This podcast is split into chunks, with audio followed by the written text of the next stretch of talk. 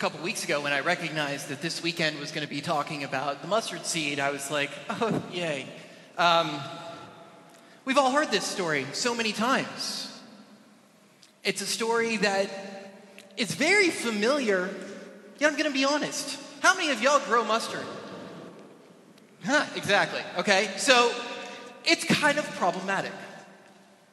In fact, I was even sitting here thinking about it, and uh, visually, the image that comes into my mind is just a tiny little vial with hundreds of little mustard seeds in them. And I thought to myself, what if we passed out one of those, like, like what we do during Holy Week when we pass out those nails? You know, would you be able to hold on to that itty bitty, teeny tiny mustard seed for a long time? I know I wouldn't. I'd lose that thing before I even left here. Like, I would get distracted at some point thinking it's there. I would like breathe too heavily and it would go flying and it would be gone. It's because it's not the object itself, it's about what's intended to do. Christ doesn't say you will worship that mustard shrub, and that mustard shrub will be the most important thing in and of itself. No. What he's saying is this will provide shelter, this will provide safety, this will provide comfort. Now, if that doesn't resonate with you very much, it might mean that you're very comfortable in your life. Or perhaps we need to kind of up our level of imagination. Imagine a barren desert, way hotter than it is in here right now. This would be comfortable, friends. By the way, it's not, but bear with me. Very hot. Sun beating down upon you. There's no other option. You see this shrub. Now, you're thinking in human terms and you're like, there's no way I can get under that shrub. That shrub does me no, no good. Recognize that we're all kind of flying on this rock through space, and we're really small in comparison, especially in comparison to God. And so imagine yourself being significantly smaller. In that vast, massive desert, you're ant sized. It seems as though all is lost, but way in the distance, there's hope.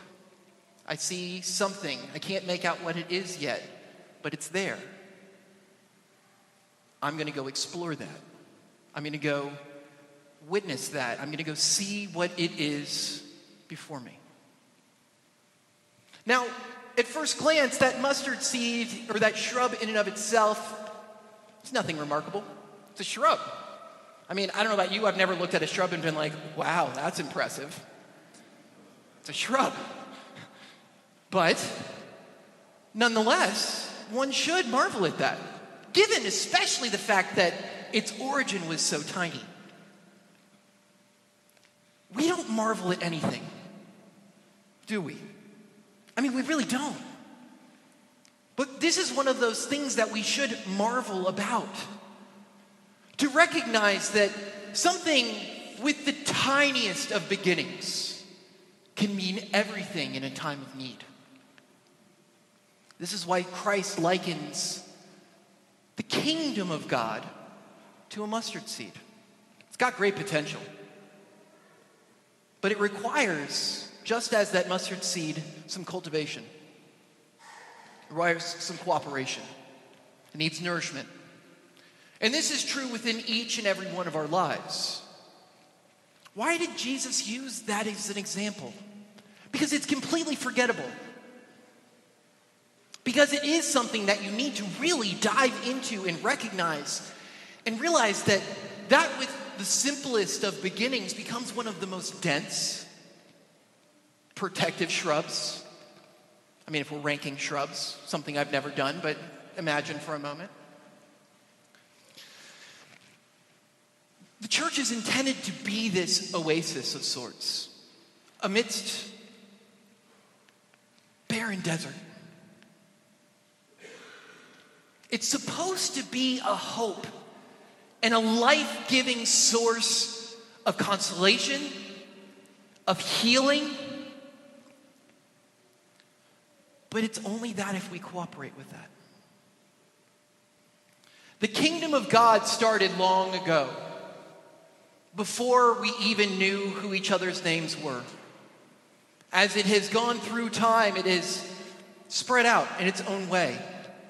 Some plants look very similar, some plants look very different. Some plants, they don't grow very well.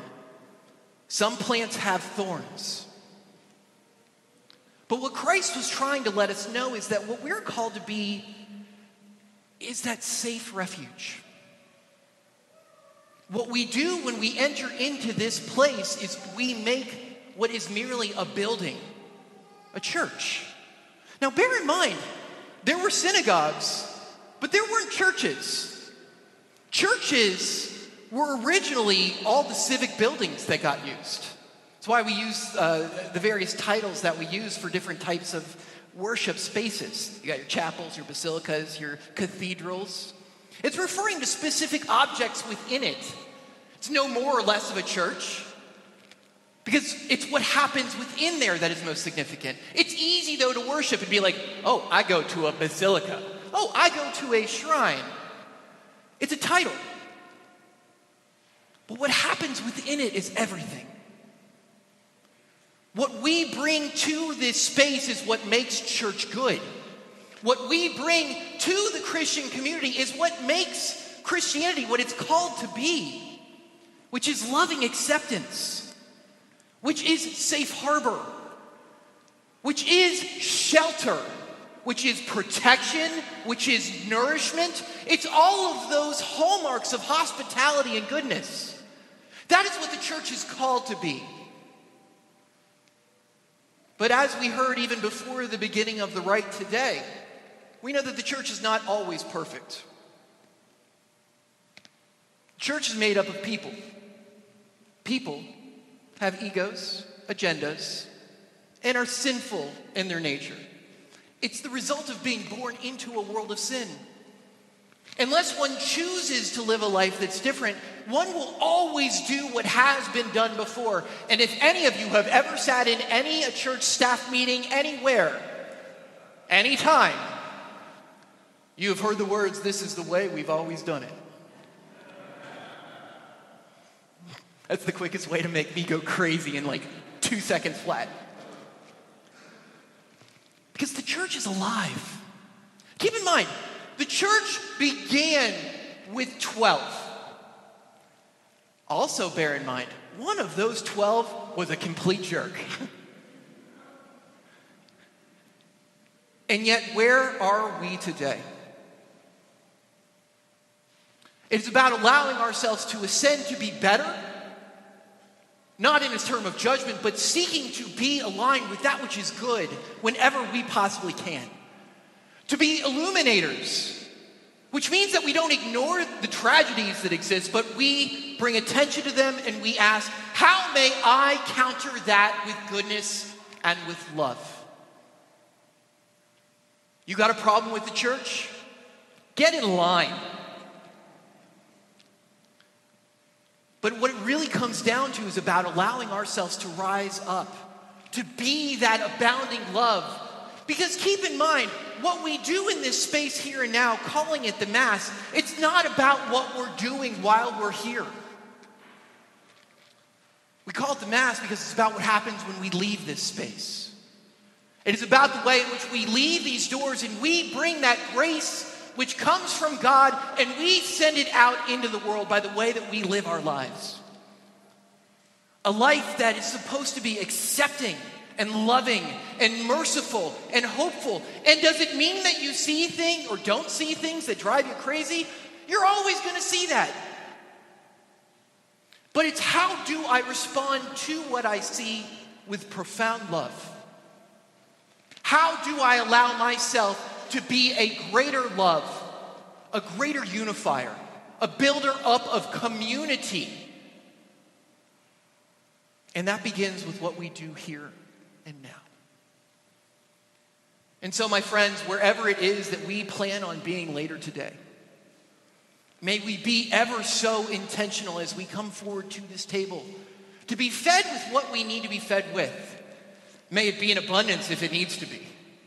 So that as we leave this space here, and now we may be purveyors, givers, illuminators, and healers, bestowing that great love of God in each and every hello, every sip of water, every smile. And in doing so, we begin to bring about the kingdom of God here and now. Peace be with all of you on this Sunday. May this be such a great opportunity, and may we receive every grace and blessing that we also desperately need.